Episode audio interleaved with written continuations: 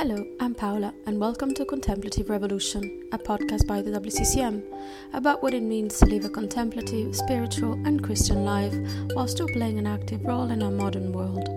Join us for conversations with fellow contemplatives in action from around the globe. In this episode, Laurence Freeman begins by identifying what we may feel about St. Paul. Is his complex personality so different from ours? This podcast is part of the first session from the online series Seeing What St. Paul Saw, held in 2022. You can listen and watch the full series on WCCM Plus at wccmplus.org. We hope you enjoy it. When I mentioned to uh, someone that I was going to be giving these talks on St. Paul, their first reaction was, I hate St. Paul. And I assume that most of you don't hate St. Paul, otherwise, you, you wouldn't have bothered to uh, come, come to this talk. But many people have a very um, confused or hostile or angry attitude to St. Paul for various reasons. but I'd like to um, challenge that I think it's because of a few isolated passages in his letters. And I think it's also because we generally only know St. Paul through little extracts that we hear uh, read in church, rather than sitting down with him and reading a whole letter uh, right through. So I'd like to, in this uh, first talk, uh, address this question of St. Paul and why he seems a contradiction to us or to many people. And of course, he is a contradiction, or he has many contradictions in himself. He speaks about love and he can be really angry with people. Uh, but we need to understand where that anger comes from, where that hurt comes from in him. And I think if we give him a chance, and above all, if we encounter him directly, personally, ourselves, we can be quite amazed at the person we are encountering. With all his contradictions, uh, we can find him a most powerful inspiration and teacher.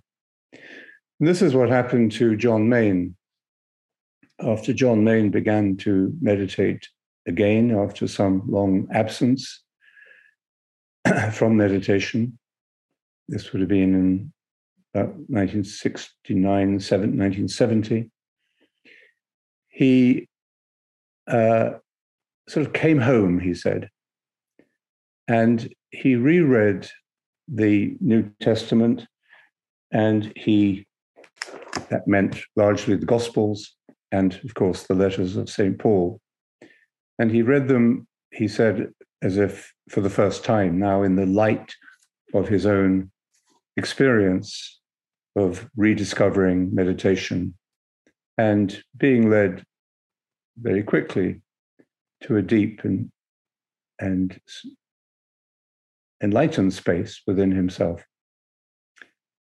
And of course, as I mentioned at the beginning of the meditation, as he read the uh, New Testament in the light of his re uh, discovery or his his his coming back to the path of meditation and the way of the mantra, certain words or phrases uh, jumped out at him with particular vividness and power. And one of those was the word Maranatha. And this is the word that he generally recommended as an ideal word to uh, begin meditation with. And uh, this was the word that he found at the uh, closing of the second letter to the Corinthians, which we read.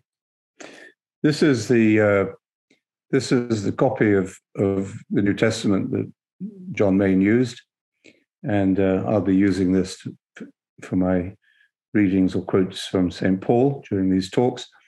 And as you can see, it's just about holding together with some uh, sellotape. Uh, but uh, as you can also see, if I if you can see it, how I don't know, he has he has underlined or sidelined many passages from St. Paul and, of course, the Gospels as well, uh, and in different ways, sometimes uh, with a, a, red pencil with a ruler. I think I might have done those for him, uh, or just just by the by the use of his of his uh, pen as he was reading. So, I hate St. Paul. Usually we say that if you are a meditator, and if you also happen to be a drug dealer or a human trafficker or someone who preys on vulnerable people or exploits the poor, or you are a serial uh, liar and uh, fraud, that eventually you're going to find a contradiction in that, trying to meditate and trying to keep up those kind of practices. And you will eventually either give up meditation or you will give up those kind that kind of activity. Now, we know how important and inspiring St. Paul was to the early teachers, the early fathers of the church, to the great Christian mystics, and as I said, to John Main himself, who used him, all of these great teachers in our tradition used St. Paul to enrich and illustrate their teaching and to come to a deeper consciousness of what their own experience was showing them. So, if that's the case, and we say, Oh, I hate St. Paul, he was, I'll tell you what people say about him in a minute. If we hate him, then there's something contradiction, there's some contradiction in ourselves. Because this person is unlikely to have been a misogynist, a woman hater, a homophobe, uh, a defender of slavery, or anti Jewish, all of which he is accused of being and sort of dismissed in that way.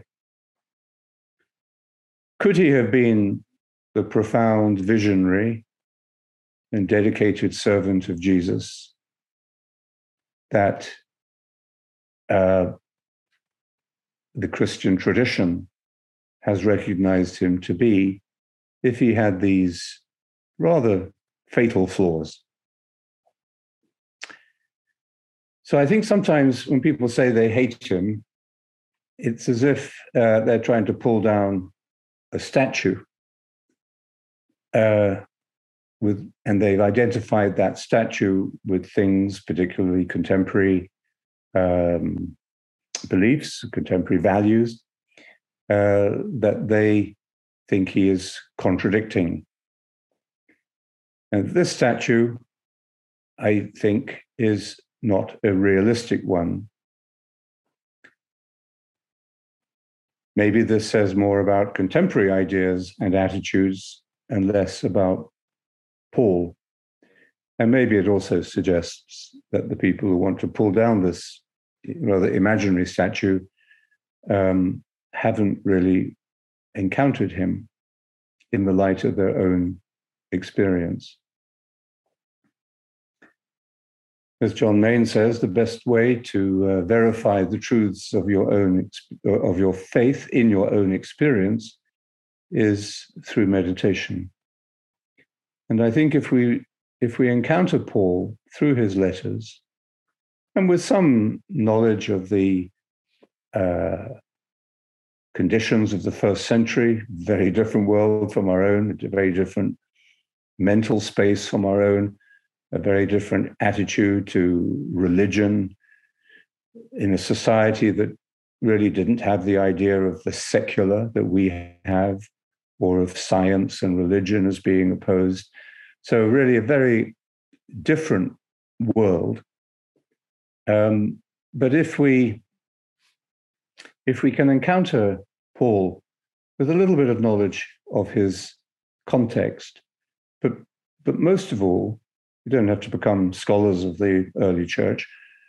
But I think most of all, we do need to be able to relate what we read in St. Paul to our own experience.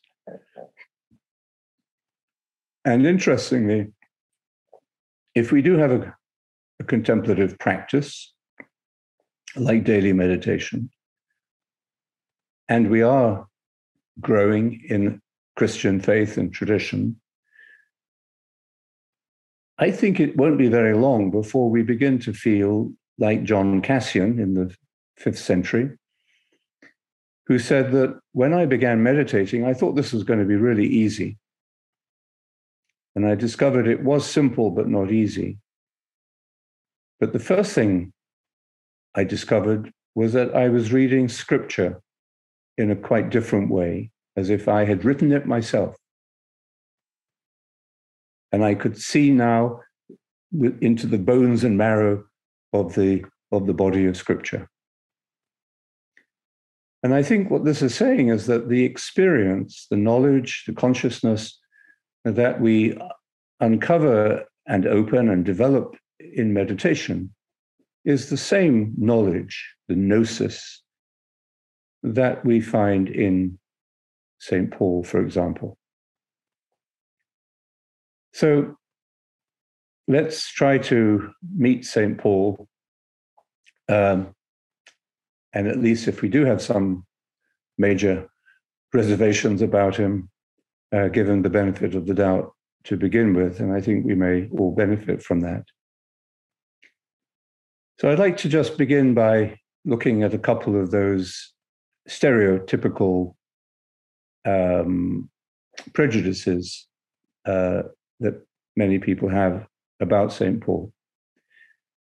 The best way to get behind the stereotype of, for example, St. Paul the misogynist, didn't like women, or the stereotype of Saint the Saint Paul who distorted the real teaching of Jesus. He was the real founder of Christianity. Jesus didn't really want to found a religion, but Saint Paul uh, charged off um, and started this religion. The best way to get behind these stereotypes is, I think, to read Paul yourself, and I hope that these talks will help you to do that. And I'm going to suggest at the end of each talk uh, one particular letter that you could read uh, in between that talk and the next, and that you can uh, we can maybe also will set up a uh, a meeting room on WCCM my WCCM site. Um, that uh, that's not my WCCM site. It's called my WCCM, part of the website, and um, that uh, those who want to can meet and discuss their reading of that letter um, in the in the weeks or the time in between the talks. So I hope these talks will inspire you to do that. Not just listen to the extracts that we hear in churches, but to read a whole letter uh, and all the letters. So, just, just a little bit of uh, information. Scholars don't agree 100% on which are authentic letters of St. Paul and which are disputed.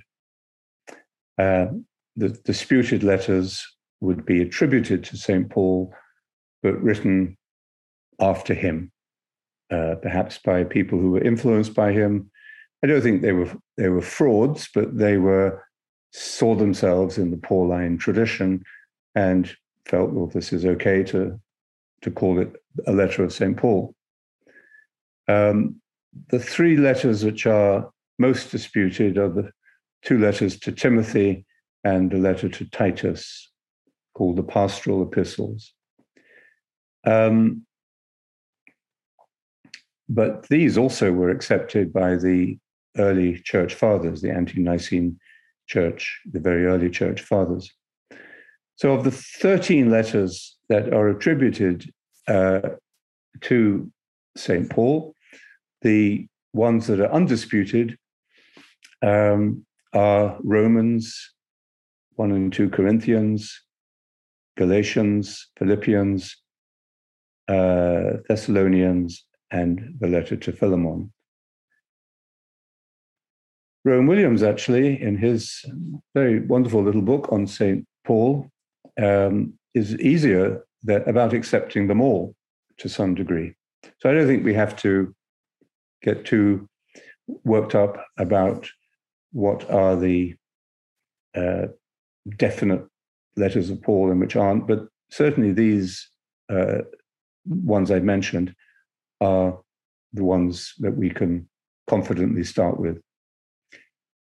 The seven undisputed ones are there to read, to help us to form our own personal response to, above all, the message of Paul.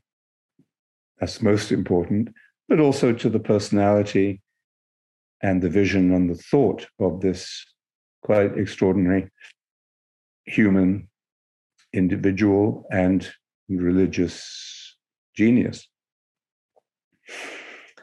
Karen Armstrong um, said that she began her, her study of Paul in depth when she was doing a TV series of him some quite a few years ago, I think.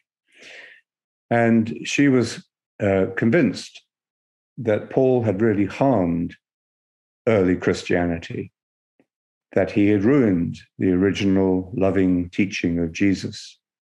She set up this institution and uh, full of you know conflict and so on. And that was her starting point.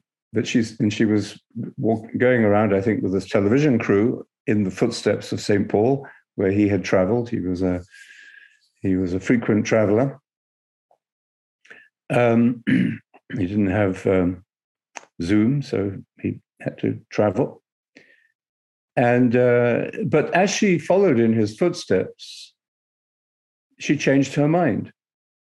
She wanted to pull down this imaginary statue of Paul. But as she saw him, read him in his personal context, uh, she said this changed. And she says, in fact, as I followed in his footsteps during the filming, I grew not only to admire but to feel a strong affinity with this difficult,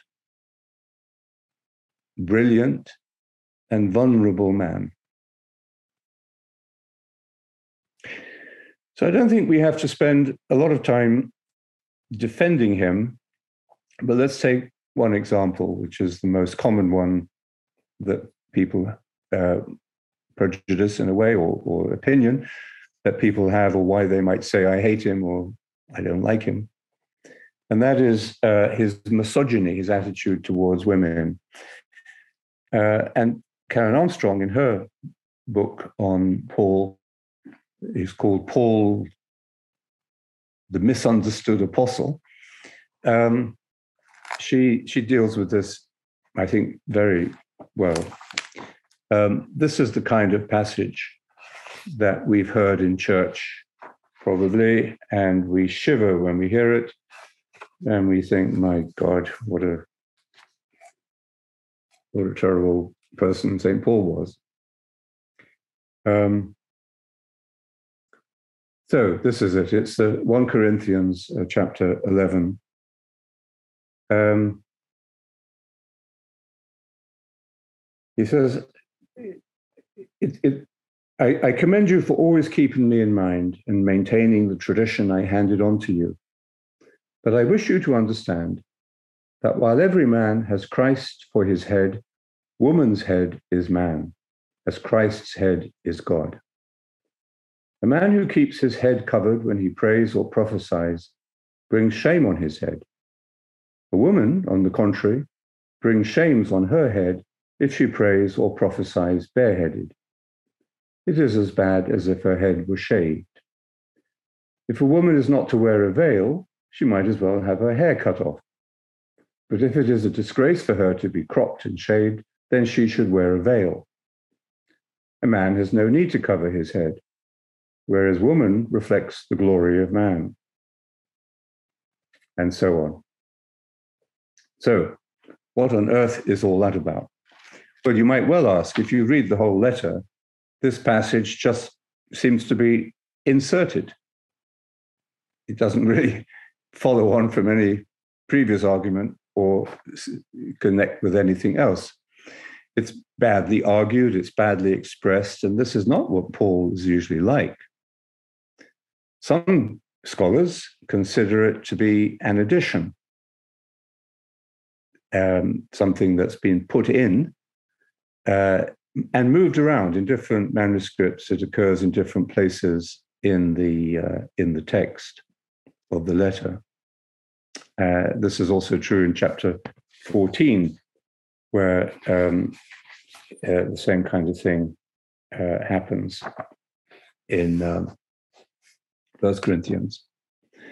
So, but here and in that other passage, it's quite clear that he shows no difficulty with women teaching. Um, although in another text, it seems as if he does. He contradicts himself. But is he contradicting himself, or is there a, a, a mess here? Overall, Karen Armstrong suggests uh, it may well have been a, uh, uh, a local issue or a inserted text at a later date. It doesn't really suggest the real Paul. Karen Armstrong suggests it was it was not about forcing women to wear a hijab, but about male and female hairstyles. Now you think you might think, well, why is that so controversial? Um, well, it was in in Corinth at that time, which was a remarkably um, different place from other parts of, of the of, of that region. Men had started wearing their hair long in Corinth. And Paul might have been saying, actually, women don't have to look like men when they pray or when they teach or when they preach. Um, when I read that, I thought of, you know, the, the clerical dress may not be an exact analogy, but w- women priests, you know, also wear the dog collar, or at least off many, many do, some do. And um, so, and that's a sensitive subject when you start talking about what people are wearing. Should they wear it? Should they not wear it?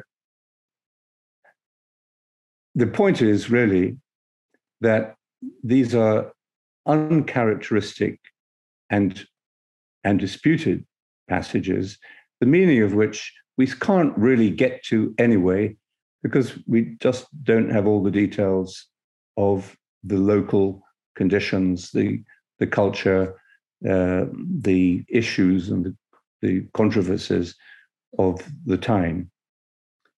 But what is very clear is that is, is that Paul is not saying, except in one brief and contradictory passage, that women should not should not teach or preach in church. And many other passages in St. Paul show him respecting women leading prayer and that they were they had leadership positions in the little communities or they call them churches now but they were little communities almost like meditation groups uh, uh, which which we um, which um, which he had formed and was caring for. Okay, another another example uh, of how he can be misinterpreted.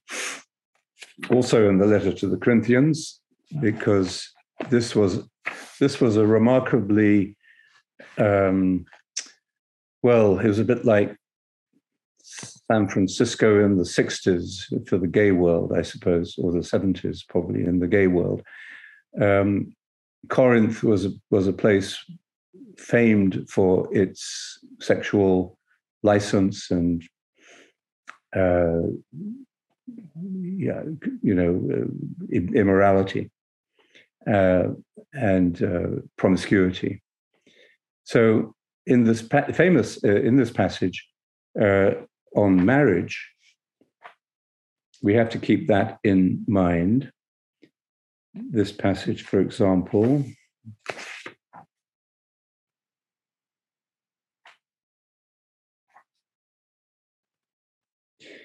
It is a good, it says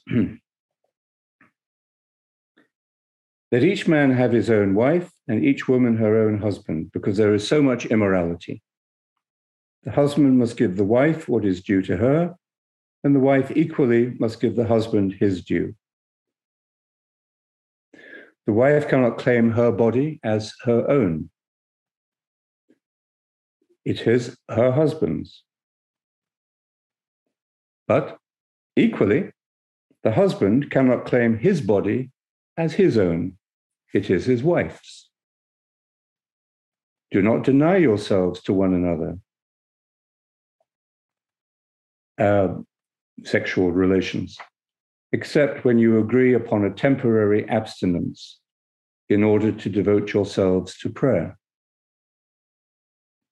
This is something we've kind of lost touch with, at least culturally the idea that uh, a couple who are spiritually united and praying may choose to have periods of abs- sexual abstinence. Afterwards, you may come together again. Uh, all of this, I say, and so this is not Paul being uh, a male tyrant. All of this I say by way of concession, not command. He's not married, he says. This, probably his attitude to marriage was due to the fact that at this point in his life, he was expecting the second coming of Christ to happen within his lifetime. He had this burning sense of urgency. I should like you all to be as I am myself. But everyone has the gift God has granted him or her, one this gift and another that. To the unmarried and to widows, I say this it is a good thing if they stay as I am myself. But if they cannot control themselves, they should marry. Better be married than burn with vain desire. We hope you enjoyed this podcast. I said at the beginning, you can listen and watch the full series Seeing What St. Paul Saw by subscribing to WCCM Plus at wccmplus.org. Thanks for listening. Bye bye.